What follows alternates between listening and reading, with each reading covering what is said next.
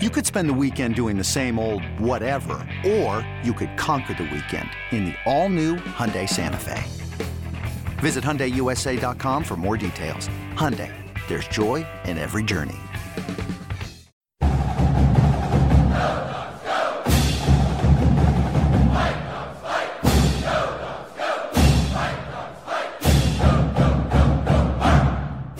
I'm Kim Grinolds of Dawgman.com with Chris Fetter, Scott Eklund, and it's Monday. What practice number is 12. this? It's 12 of 15. So we have practice on Wednesday, which we just found out will be open to the media. So we'll have full practice reports on Wednesday. Friday sounds like pretty much just a walkthrough, and then the spring event um, on on uh, Saturday. What time does that start, by the way? Do you know? I think it's noon. One o'clock, I Oh, okay. think. Okay. I think it's one. We'll have to look it up. Yeah, I I'm pretty sure it's one.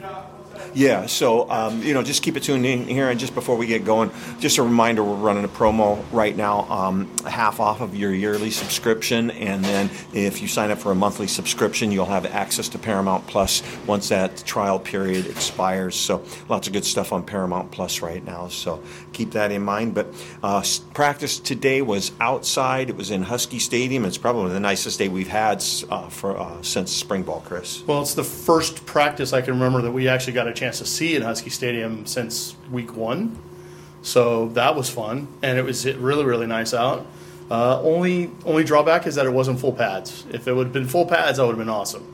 But they did still did a lot of scrimmaging, a lot of individual periods uh, in our in our uh, practice thread. I put a lot of stuff out, uh, the individual stuff with all the practice groups, and um, so hopefully you got a chance to see those as well. But it, guys, I don't know about you, but it sure feels to me like much like we get into the dog days of fall in practice, and you you, you hit like practice 10, 11, 12, where it feels like they're done hitting each other and they want to go hit someone else.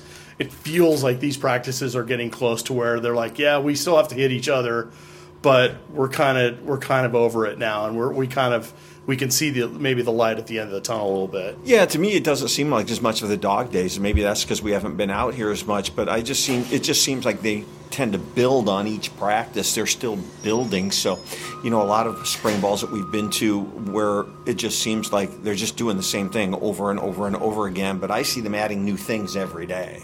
Well, there's no doubt there's adding new things. They're certainly installing stuff all the time.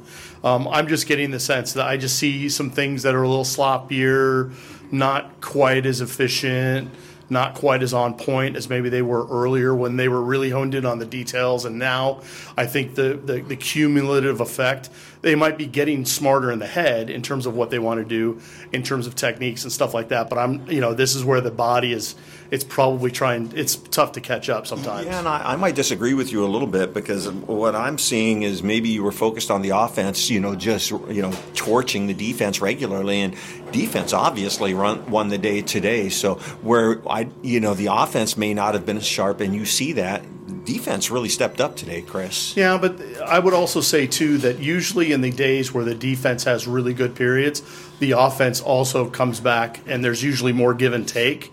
To me, this felt like it was a little bit more one-sided towards the defense. There were a few big plays on the offensive side of the ball. Yes. Sam Adams had a long touchdown run. Polk had that one short pass that was a blown coverage, and he scampered for about 40 yards, something like that. But um, you know, other than that, I mean, there were there were open plays for the offense, but the quarterbacks were unable to connect on on long touch on what would have been like likely long touchdown passes. Yeah, and uh, like I said, there, there was a lot going on there where, where you would see the quarterbacks just looking and looking and looking, and nobody was over. And the, def- the coverage from the DBs today was tight, and uh, I thought they covered really well today. Well, again, like Scott said in the beginning, Thaddeus Dixon a couple picks. He, he had a pick to end the practice. Um, the first one was tipped. I think you said Makell Esteen Yep. tipped it. He came Um, underneath, and then it went over the receiver because of the tip, and Thaddeus Dixon was right. Yeah, and I think I want to think I want to say Milton Hopkins might have been involved in t- maybe diverting the throw or getting it Today? off his point. Like no, on the first pick On for Dixon. one, um, I don't know if he necessarily got a hand on it, but I think he was involved Yeah. uh, in that play. And the Uh, second one was just an overthrow. It was Camden Sirmon down the middle of the field, and uh, Morris just over overshot him, and Dixon was right there. Yeah, and so the news of Camden Sirmon being in the portal, I mean, I guess might be, but yeah, he might be in the he's portal, but he's still practicing. So that that's something to pay attention to. Yeah. Uh, again, we mentioned you know Thaddeus Dixon having two uh, two picks today. Uh, he's a JC guy, and when I talked to him last week, he just kind of had a different type of hunger about him. He kind of slid through the cracks with COVID year and went to a JC. Didn't get his grades done. It's part of that was having to go through the COVID stuff uh, and not going to class. And uh, he went to the JC route, but you know, in a normal year, I think he would have been a pretty highly touted guy. And talking to Chuck Morrell at the end of practice, he's pretty impressed with Thaddeus Dixon. Yeah, I mean, I know a lot of people in the recruiting uh, period when they were looking at JC guys. You know, there was also people remember Channing Canada, who was a guy that it, it for a long time it felt like maybe that was the first guy on their list in terms of JC corners that they wanted to get, and he ended up signing with TCU. And so I think some people thought Thaddeus Dixon might have been like a con, quote unquote consolation prize or uh, uh, or a guy that they were going to go after if they couldn't get Canada. But I'll tell you what, he's shown up and he's done some amazing things. So um, even though he's not in the ones right now that I would say, I would say the ones right now are Jabbar Muhammad and Elijah Jackson, who's really stepped up too. But uh, Thaddeus Dixon's done some nice things. Yeah, it was interesting talking to him because you know he came from a program. You know, when you have a JC program and then you come here, um, the equipment availability is different. The shoe availability is different. The quality of competition is different. And one thing he brought up too is training tables a lot different here than it is at the JC level. Yeah. Well, there you're pay- at at the JC level, you're paying for all your stuff yourself, and you're doing everything yourself. Especially at Ca- in California, where kids are not allowed to be on scholarship or anything like that. So, um, yeah, he. There, there's a hunger that comes from that. You know, there's something to be said for treating athletes really, really well, but there's also something to be said for making them hungry to to get to that next level. It's almost like you know when I was down at the Seahawk facility. That place is so amazing. Um, and you know, I talked to one of the players. It's just you know, when you're at the bottom of the roster with the Seahawks, you're afraid all that's going to get taken away from you. You are treated like gold there. Um, you know, with the massage therapist, the training table. It's a five star restaurant with chefs that'll make you anything you want. Everything is top of the line, and if you lose that, um, that's a big loss. And you almost have that feeling, you know, with a guy like Thaddeus Dixon. He's got this, and he's been to the other extreme, and he's not going to let this go. Mm-hmm. Yeah, no, and, and, there's no doubt. Even if he's not necessarily in, in, in, the starting spot right now, he's absolutely in the two deeps. Yeah. And with guys like Davon Banks not really doing much at all this spring because he's he's rehabbing, and um, guys like Caleb Presley just getting started, they're going to have to rely on a guy like Thaddeus Dixon to come in and make an impact. I talked to Chuck Morrell at the end of practice, and um, I asked him. I said, "You know, I know you get asked this all the time, um, but you talk a little bit about that competition at corner."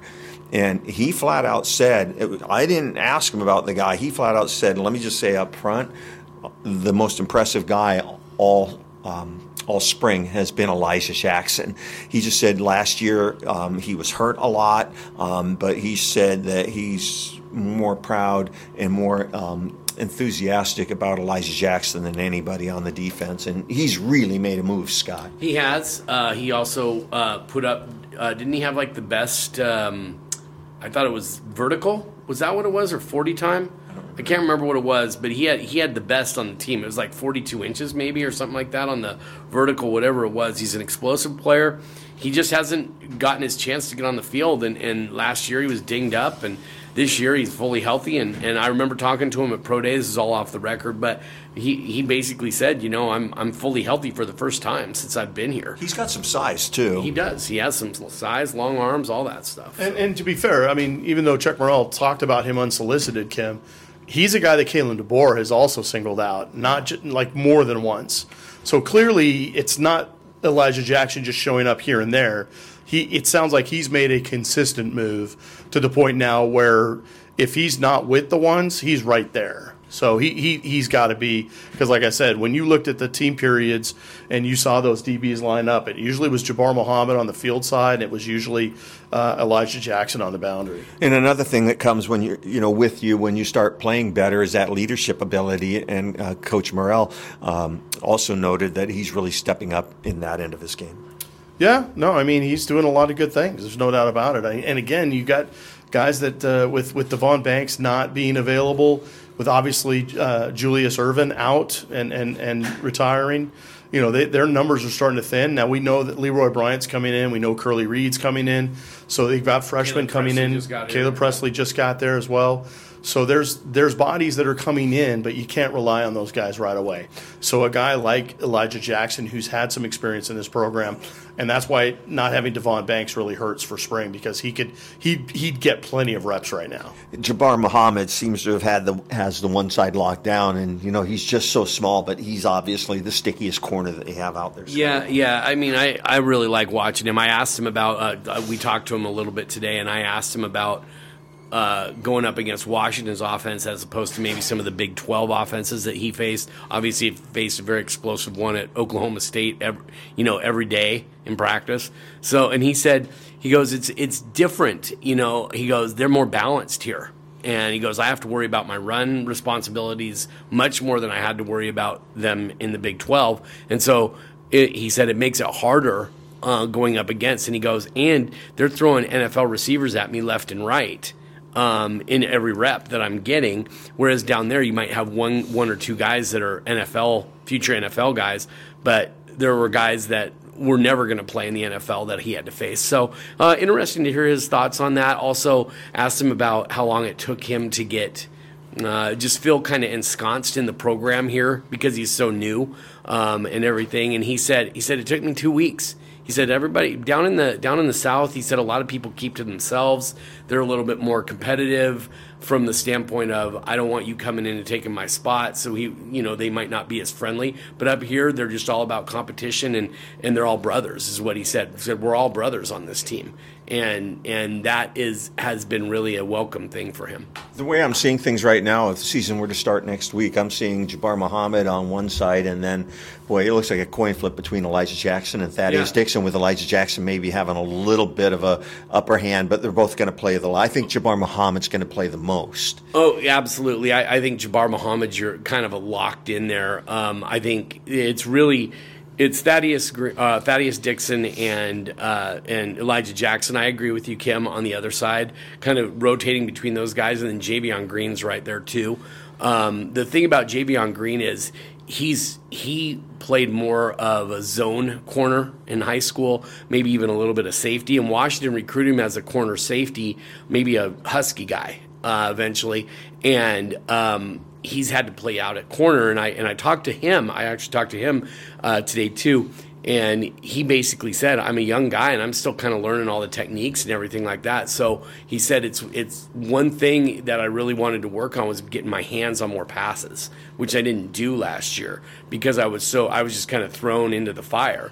And he said that's one thing I wanted to work on was obviously my technique is going to help me be closer to passes but he goes when i have a chance to make a play on the ball whether it's just getting my hand on it to knock it away or pick it off he says i want to be able to do that more and that's something that he that the coaches wanted him to do and it's something he focused on this offseason And also, let's be, let's be real clear because we haven't really talked. We talked a lot about this in the very beginning of spring and the idea of cross training, especially for the defensive backs. Let's try to remember if push comes to shove in an emergency, they've got a really experienced guy out there in Mish Powell. Mm-hmm. And if Mish Powell needs to be put out at a corner, that's not going to face him at all. Even though right now he's taking all his reps at Husky. and i think he's doing a good job there too i think that's a really great fit Oh yeah, they, they don't want to take him away from Husky right now. They want to in, they want to Yeah. immerse him in that in that slot corner. But if he needs to go out and play on an edge, he can do that. that's a square peg in a square square uh, place for him to go so it's he, it's a perfect fit for him He's just not a small guy. No, he is not. And and he likes to tackle. He likes to play physical. So Yeah, just staying on the defensive side of the ball, Scott. You mentioned, er, you know, just early on in practice when MJ Ale walked by, just how much he has transformed his body because he was just a massive human being. He is. He's he's not a massive human being he's, anymore. well, he's still a massive human being, but it's completely redistributed. He's got, um, you know, he has no gut whatsoever. I mean, he's almost got. I would dare to say that he's at least got a two pack. That you can see, not a, maybe not a six pack. There's very few defensive linemen gonna- that have ask you. that have uh, six packs, but he's he's definitely a guy No who- gut. no gut at all. And I remember, I don't know if you guys remember, but remember um, Vita Vea when he first got here, he had a gut, and he didn't have a gut when he left. No he was very, very uh, well shaped, and, and I think uh, MJ Ale is that guy. Chris, anything else jump out to you on the defensive side of the ball today? Like I said, you know, de- defense had a great day today. Well, I think defense had a really strong day. Up front, they were a little thin. Like, obviously, Lennox Davis is still not practicing. Uh, Armon Parker looked like he was struggling a little bit with his with the left leg. I don't know if it was knee or ankle or whatever it was, but it just looked like he was nicked up a little bit to the point where he wasn't really practicing much. Um, yeah, I mean, it, it just, uh, we talked a bunch with the linebackers today, talked to Edefuan Ulofoshio, talked to Drew Fowler, and um, just kind of the what, you know, because it's funny, Fowler's kind of in the position uh, Eddie was when Eddie got a scholarship, and he's trying to work hard to get a scholarship. And he talked about the continuity and coaching staff when he first came here to, with Coach Pete. And that was a huge reason why he stayed home and instead of going to places like Utah or UCLA where he had a scholarship. Scholarships, yeah. And so, and then, and then, of course, what happens? He ends up with three coaches, just like he had when he was at Bellevue. People don't necessarily remember that, but he was there right at the end of Goncharoff and the whole bit, and, and so he ended up with three coaches at Bellevue, and so he came to Washington thinking with Coach Pete, okay, I'm I'm going to have some stability, I'm going to have all the. Nope, he's ended up with three coaches in college as well. So he talked a little bit about that, talked about just overcoming that kind of adversity, and um, and the state of the linebacking room right now. He had a lot of really really good things to talk about, and then Eddie too. Um, Eddie had some amazing things to talk about with Drew Fowler. He said you know, if Drew's here before I am, he goes, I'm kind, I'm kind of pissed at him because he, I know that that means I've got to do more to catch up with him. So it sounds like Drew is really one of those guys that's leading the room, even though he's not on scholarship. Yeah, Eddie just seems to jump out on defense, and maybe not for the reasons for playing as much as number one, he looks like he spent a lot of time in the weight room, and number two, his fashion statement that he's wearing. He is tucking his short, short, short, short, shorts, shorts out there. he's the only he one rocking them. He was asked about it too because he someone asked him if, if he was doing that so that it, he, he thought he was going to go faster, and he just said it's more of a statement like you know if you if you feel that way then maybe that's what's going to happen you know so If I had those legs, I might wear those, but there's no way in hell any of us could ever get away with that. But Eddie looks physically, he's a specimen right Yeah, now. Yeah, and wearing number five just make I don't know why it just makes him look faster and tougher. I don't know why. Forty eight five, who cares? But And it just does. And I'm looking out there as ZTF, and I'm thinking, wearing number four, and I go, it's Jeremiah Farms. not quite. But uh, the other thing that he said that I thought was really illuminating because we asked him kind of the status of the true freshmen, uh, Jordan Whitney and uh, Devin Bryant, and uh, he said flat out, he goes, Devin Bryant, he goes, that's a future All Pac-12 type guy. He goes, he'll play this year. He goes, he he he said something to the effect of I can't remember the exact quote, but something to the effect of he's got like old man moves or old guy moves that he shouldn't have for like a true freshman. He's like doing stuff. I'm like, mm, where'd you get that?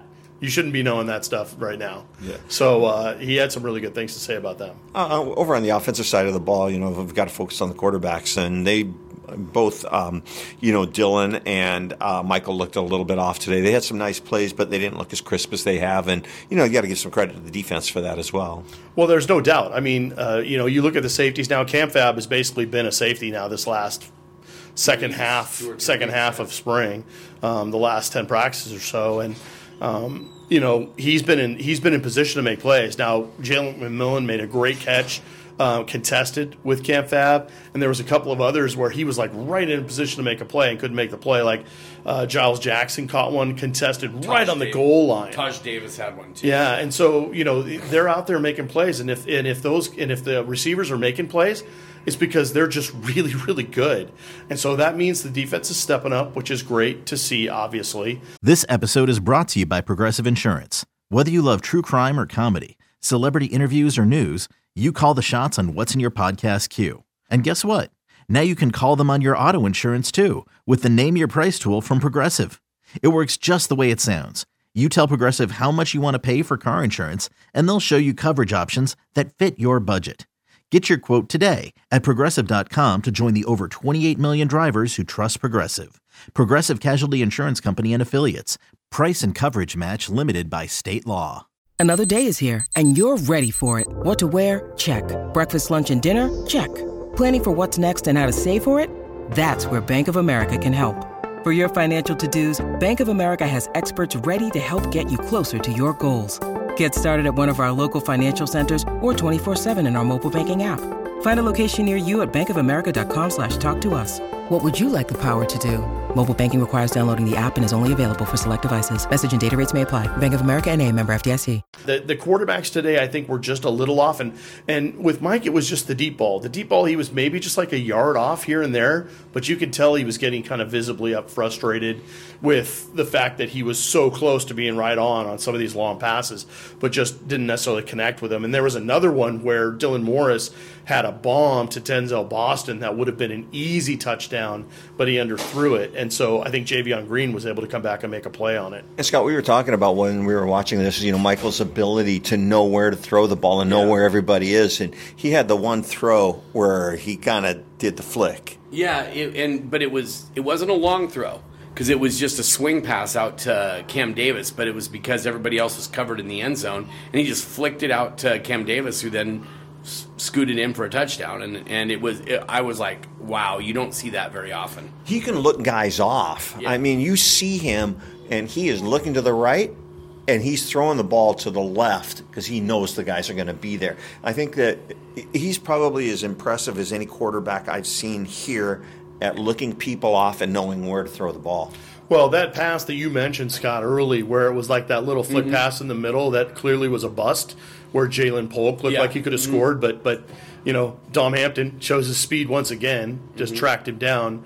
Um, those are the kind of passes that you just haven't seen other quarterbacks at Washington Yeah. make before, um, because he's he is it's it's either he's looking in another direction or he's physically moving in another direction and you see him just pull pull the trigger on something real quick and it just looks like okay how did you make that body wise because you're you shouldn't be able to contort your body in that way but yeah he does it routinely and then like kim said there are situations where he's literally right, right, right, boom, and he'll almost throw it to the left with where he he hasn't been able to look hardly at all. But he knows the guy's there. Yeah, it's just tel- it's like telepathy. You just you just kind of know you have you you know what the routes is that they're supposed to be running. You have implicit trust that the guy's going to be there where he's supposed to be. Make the play. Yeah, where a lot of quarterbacks are looking at the at the field through a um, a paper towel tube. Michael's got the wide angle lens. He knows where everything is. So Yeah, and, and, and, and that's what you would expect the quarterback to do. And and to be fair to the other quarterbacks that have come through Washington, like a Jake Browning, things like that, those guys always knew where those guys were supposed to be. The only difference is Michael Penix has the physicality and the athleticism and the arm talent get it specifically to get the ball where it needs to go. yeah, well, Scott, we were talking about the running back competition. It sure looks like Cam Davis is entrenched as the number one. Um, Dillon Johnson just hasn't been able to really get on the field with uh, the injury thing, but uh, it looks like. I don't know if it's one and two or one A and one B with those two guys. I say one A, one B. That's my personal opinion. The way it's going to end up. Obviously, right now it's not that way because you know Dillon Johnson isn't on the field. But um, t- today, uh, Will Nixon got some carries.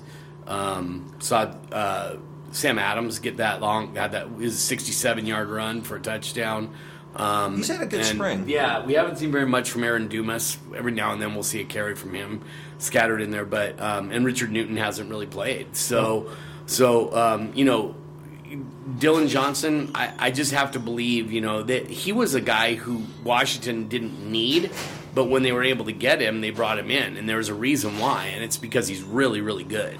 Well, with Wayne Taulapapa being that short down back last year and being really, really good at it, I think Dillon Johnson's going to be that short yardage back that you're going to see out there. I think it's Cam Mm, yeah, I don't. Yeah, I don't Do see you? that. Yeah, I don't see that. Cam Davis was the short yardage guy for Washington. Um, Cam Davis, uh, the reason Cam Davis didn't start ahead of Troy, uh, I'm sorry, um, Taulapapa. Talapa- Wayne Taulapapa, was because Wayne Taulapapa is probably the best pass protection running back I've ever seen.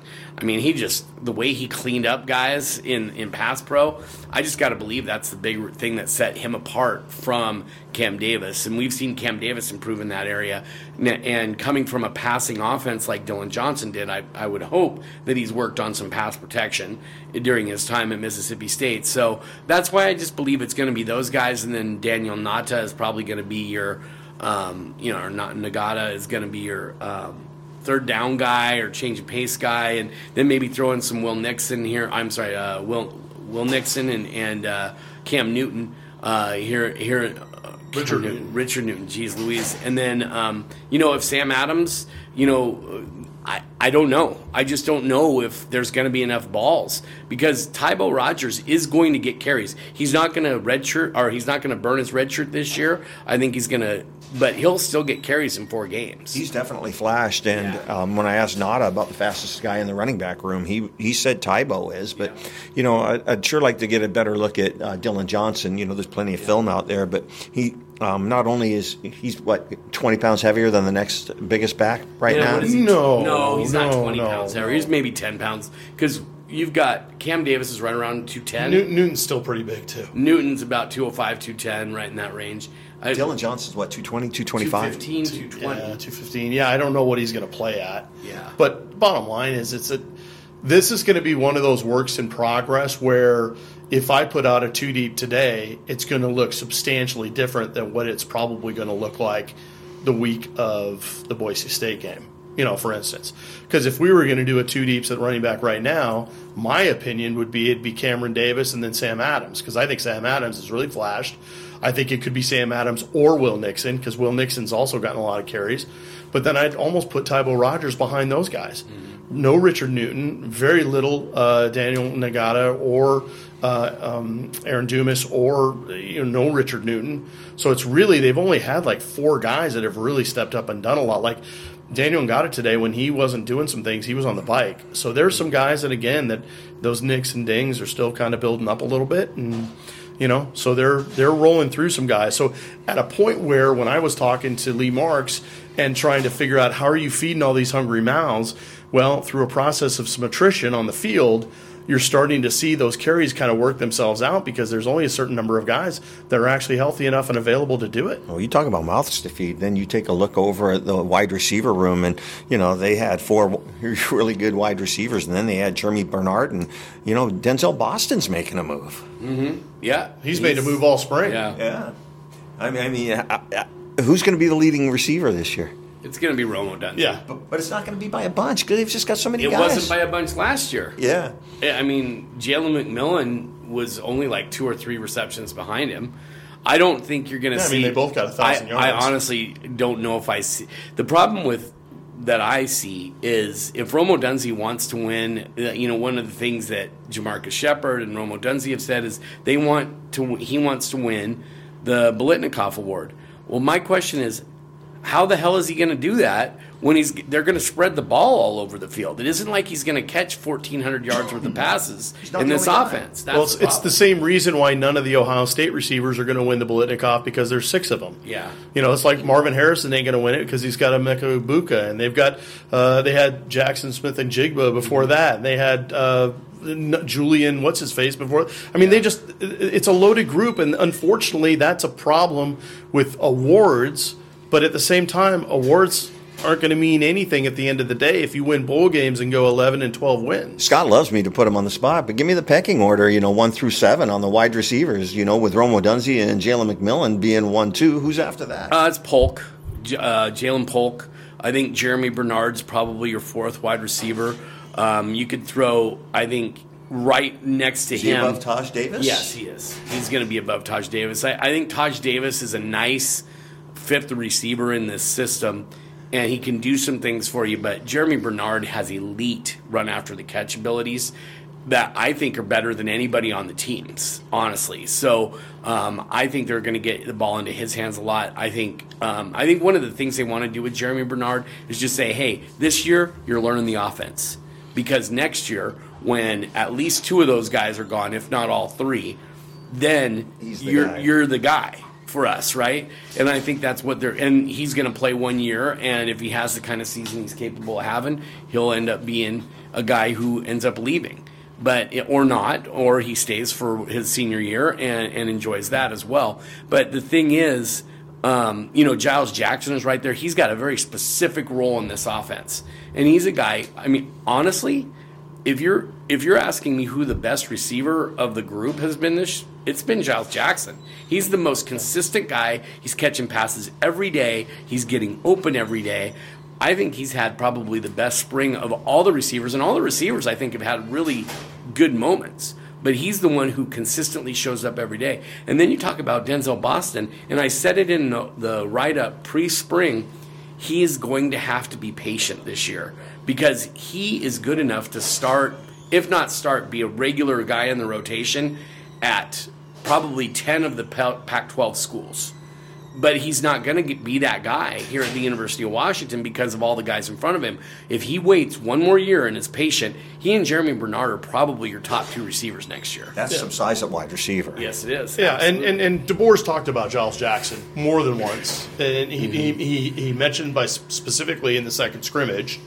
Um, Kim, you talk, and you try to put Scott on the spot in terms of like how crowded it is and pick one through seven. I think it's actually very easy because right now, you've got Rome Odunze, you got Jalen McMillan, and you've got Ja'Lynn Polk. Those are your starting three. When they roll out their three their three wide receiver set, first play for Bo- Boise State, those are the three guys that are going to show up. Unless there's an injury, knock on wood. Or or they trick it, or they yeah. do something unique. Bottom line is Scott's right about Giles Jackson. Giles Jackson is going to be a Swiss Army knife guy, but he's clearly you've got Giles Jackson, Taj Davis, Germie Bernard, and Denzel Boston. Those are your next four and that's it. And that's really the, the group that they're operating with at this point. And now, you know, Jabez Tomei, I mean, he's he's been hurt. Yeah. Um, he's still with the team, so we don't know what his status is going to be at all. Um, you know, we'll see what happens. But I think it's actually pretty straightforward the way it's worked out this spring. Yeah, I mean they're seven deep, and I mean the seventh guy. When you've got a seventh guy who could probably be a regular contributor on most other Pac-12 well, most teams. people, most people feel, most of the scouts feel that Rashid Williams was one of the best wide receivers in California last year. We're not even talking about, uh, granted, he didn't come in early, but we're not even talking about him even having a chance to earn playing time this year. And I don't think, I think if you had thrown him in, even thrown him in when John Ross and, and Dante Pettis were kind of running things, and even with some of the really good receivers they had then, I think Rashid, Wall- uh, Rashid uh, Williams could have come in and, and possibly played then. I don't think he there's room for him to play this year. I think he's redshirting. And see the guy that the guy that we're not even talking about. You just mentioned him. What about Tayshawn Lyons? Yeah, Tayshawn Lyons is probably is probably one of their when he steps on campus could be one of their best all around offensive athletes on this team. He showed himself as a as a versatile return guy. I expect him to be a return guy at Washington, which they desperately need. And he was prolific as all get out in Northern California mm-hmm. as a receiver, as a as a versatile guy yeah, those guys are just going to have to ride Pine for at least a year. And Keith Reynolds as well. Yeah. That's, I mean, that's three wide receivers that that all could because Keith Reynolds is basically Giles Jackson, yeah. and so I mean, you're talking about three receivers who could find themselves being major players for Washington in 2024, but this year they might not even see the field for reps. Yeah. Eh, to, even in four games. Yeah. I mean, it's it's crazy how deep Washington's receiver room is. Yeah, we talk about the hungry mouths to feed with Lee Marks. I mean, JaMarcus Shephard's going to have a hard time trying to figure out how to get four games for all those guys because you want to get four games for those guys. Yep. That that kind of experience leading into the next season is invaluable. You really want to have that if you can have it. I still remember. I'm sorry, I got to go back to this, but I still remember Denzel Boston talking about when he scored his touchdown against Portland State, and then had to he puked like right after it because everybody pile, he had all the adrenaline and everything and then all of a sudden everybody piles on him and it's hitting him in the head, and he's like, "Guys, get away from me! I'm going to puke." yeah. so I thought that was pretty interesting. There's a lot. There's there's going to be a lot of welcome to college moments here come the fall. Scott, uh, do you want to touch bases on recruiting? Just give us an update. You had a recruiting blog this morning. Yeah, recruiting blog this morning um, had some good information on some of Washington's top targets: um, Elijah Rushing, Damarian White. Those are two edge guys that Washington's looking at. Uh, actually, put down a guy. Uh, he's a 2020 uh, 2024 guy who's a um, defensive end, edge, and possibly a defensive tackle. He can play a lot of different positions. And he, his name's DeAndre Cook. I thought he was visiting this week. He actually visited last week, so that's a guy I need to talk to uh, this coming week. But um, you know, Washington's done really well on the recruiting trail. They're going to have a lot of guys in this week um, uh, for the spring game. Could be somewhere 50, 60, 70 guys that are in, and I'm talking 2024, 2025, 2026, even some 2027 guys. How scary is it that they're offering eighth graders a 2027 kid? But you know, I mean, Washington is is uh, making some inroads into some places, and, and they want to get these kids up here for the spring game. Coaches, um, I asked off the record, I asked one of the coaches, you know, if he's looking forward to getting out on the road. He goes, "This year we have stuff to sell kids when we're out on the road in May." He goes, "Last year we didn't."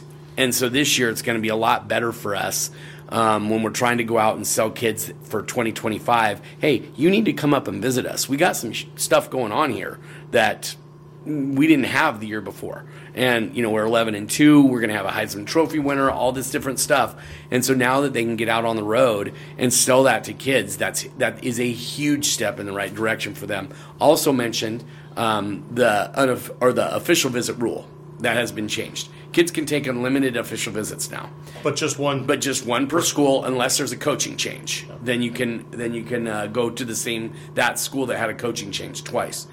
But that being said, um, you know, I what I found interesting was they're still leaving the schools at 56 visits. So, and when I went back and looked at Washington over the last decade or so, now granted, there's different coaching philosophies and different ways they do things, but um, Washington never came close to the 56 number. The most that I remember seeing was 48 or 49. I think I don't even think they ever got to 50. And so um, I don't think you're going to see the this staff even as much as they are aggressive on the recruiting trail. I don't think you're going to see them be super aggressive and get all the way up to 56. But I could see them bringing in some extra guys that maybe in previous years had already taken their five visits and they had no chance to get him in for official visits. And now they can um, and so you're talking i'm talking some four star guys five star guys that hey we've got, got good relationship with you. You didn't like us as much beforehand but now that you've seen what we can do on the football field and where and that there's playing time available for you we're going to send guys um, at your position to the nfl you come in you can be that next nfl guy for us. Come in and visit and just see what we're all about. And now you've got a chance to do that. I could see Washington adding 10% more. If they're if they're doing 40, that gives you four more. Some 44, maybe 48 total, but I just don't see them doing that. And the other last thing that I'll mention is it's been estimated by different people that I've talked to, so anywhere from 2500 to $4,000 for every un, uh, every official visitor that comes to campus.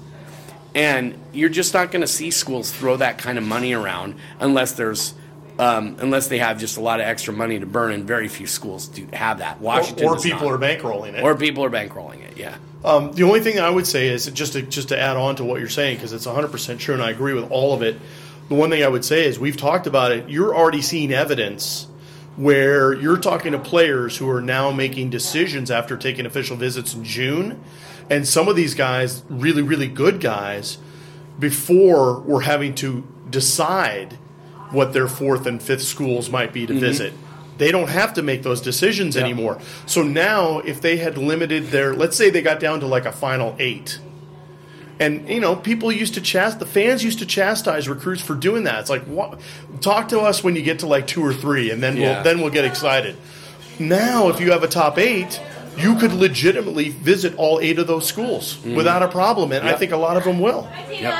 Yeah, um, as you can tell, we got kind of locked out of the media room, and we're in an area that seems to have a little bit of traffic going through. But Scott, next week we'll start uh, talking a little bit more about the transfer portal. Oh yes, yeah, absolutely. Um, I could see four or five guys. Um, there's four or five guys that have got stories written for already, just in case. We haven't heard that they're definitely leaving, but guys that we think could be leaving. I know people all want to talk about it right now. We're not going to go there on guys that we've heard about, but um, yeah, that's that's kind of where things are going. Well, that and uh, just saw a stat. What was it about a week ago that uh, twenty percent of the Division One basketball rosters are in the portal. Um, it's averaging, I think it was two point seven players per team in D one basketball. Um, and staying on the basketball, just an update on what's going on there. Um, Sahvir Wheeler, uh, the point guard from Kentucky, was in um, this past weekend and expecting an announcement on that sometime today if he hasn't already done that. So uh, keep it tuned in. Sahvir Wheeler from Kentucky. Also, um, they're looking really good on a uh, on a big, and uh, I expect them to bring in a wing too. So just stay tuned and hardcore basketball board.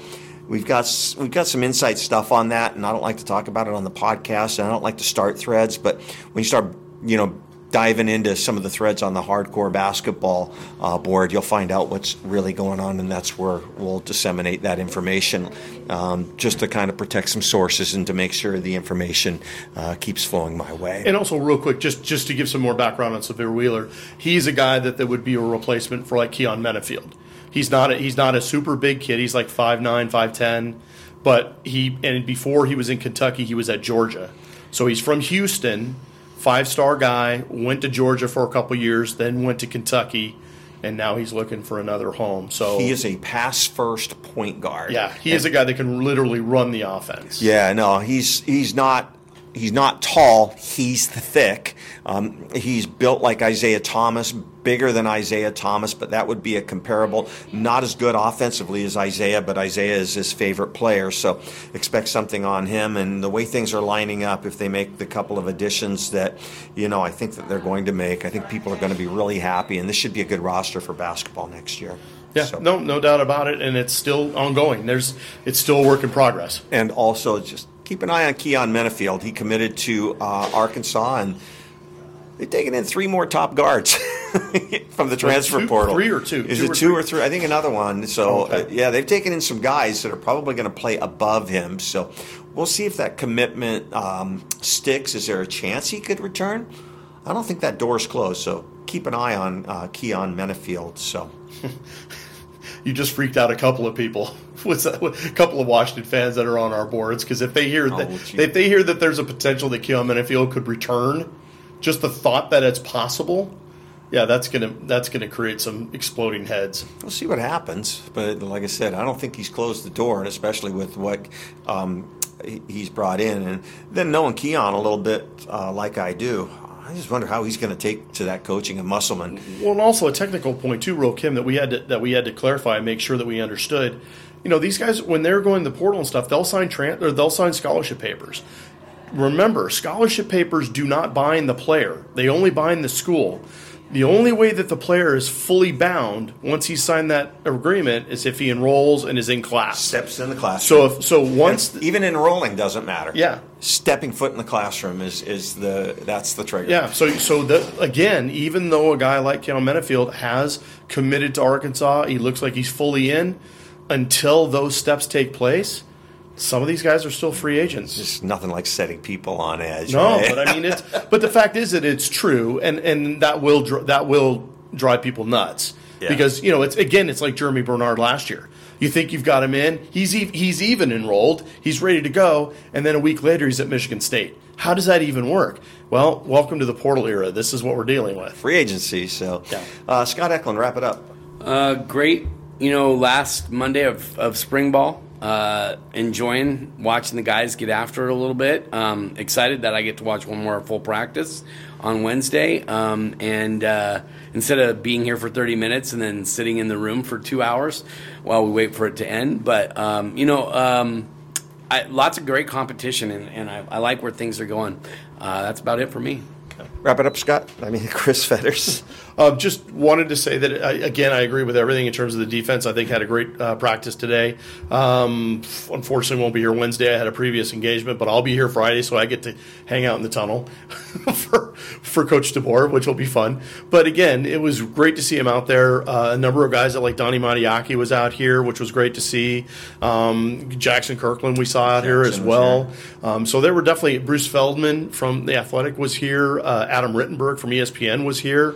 So you know the, the, the, program is is moving in the right direction. It's attracting the right kind of people that are that are willing to deliver the message on a, on a national scale. So I know these guys like to kind of make moves sometimes and, and show up during spring or fall camp. But the fact to see those guys on a Monday practice in the middle of April, that's usually a positive sign. I think Washington's going to get some pretty good publicity, uh, you know, coming through. Jackson Kirkland out here in street clothes talking to Scott Huff. I just went up and said hi, and I'm still amazed every time I'm next to that dude how big he is. He's just so what six seven, probably about three twenty. Yeah. No gut. So um, he's a big guy. So just you know wrapping up the final week of spring ball, and uh, you know we just keep on grinding. You know Wednesday will be another open practice, so we'll be here Wednesday.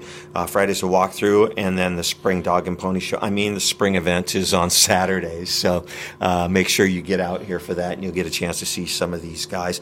Also, just keep it tuned in. There's stuff going on in basketball too too. I know a lot of people are sour on the basketball program, but you know, if you can't be excited about some of the stuff that's going on in the off season, just stay on the football board because there's some actually some pretty cool stuff and happening Kim, with the basketball program. Really, with the with quick with the promo, it is a flash sale, so it's less than 48 hours. Um, this is going to be a really really good time if you're listening to the podcast and you haven't really, and, it, and maybe if you really like recruiting, for instance, are really interested right now is when Scott Eklund's going to be earning his paycheck because once spring is over and these guys start really setting up their official visits and the coaches start going out on the road and they really start solidifying these relationships with the 24, 25, 26 kids, this is where the recruiting is really going to hit the road. And not only Scott, but Brandon Huffman, Blair Angulo, Greg Biggins, all the guys in 24/7 they do a phenomenal job um, this is a perfect time to join join the site if you've so ever thought about it. What you're saying is I got COVID at the right time. Yes, you yeah. got COVID at the right time. And, well, yeah. you know, John Clayton was one of my really good friends. I, have known John for a long time and miss him immensely. But John and I always used to talk about, you know, the biggest news and the thing that people are most interested in when it comes to football is the roster, the movement, the roster movement. You know, and with now, I mean, it's just like free agency right now with the transfer portal. So that roster movement over the next month is going to be really busy, and then recruiting, bringing guys in, it's going to be real busy. So uh, yeah, roster, I didn't even mention the portal. You're yeah, right, 100% yeah. right. No, roster movement is just such a key element. And, you know, John and I had a lot of conversations, you know, not so much about players, but, you know, just about this business. And, you know, I think one of the things that we're really good at is when something happens, what does it mean? You know, because the minute somebody devolves, I mean, they, it's just like a dog one bite, chew, and swallow, you know, and then it, they want to know what's next. Well, what does that move mean? And I think we do a really good job of that. So uh, with the promo, you know, no better time to subscribe. So just keep keep it rocking here at dawgman.com. We work our butts off. So anyways, for all of us at dawgman.com, I'm Kim Grinolds along with Chris Fetters and Scott Eklund. Go Dogs.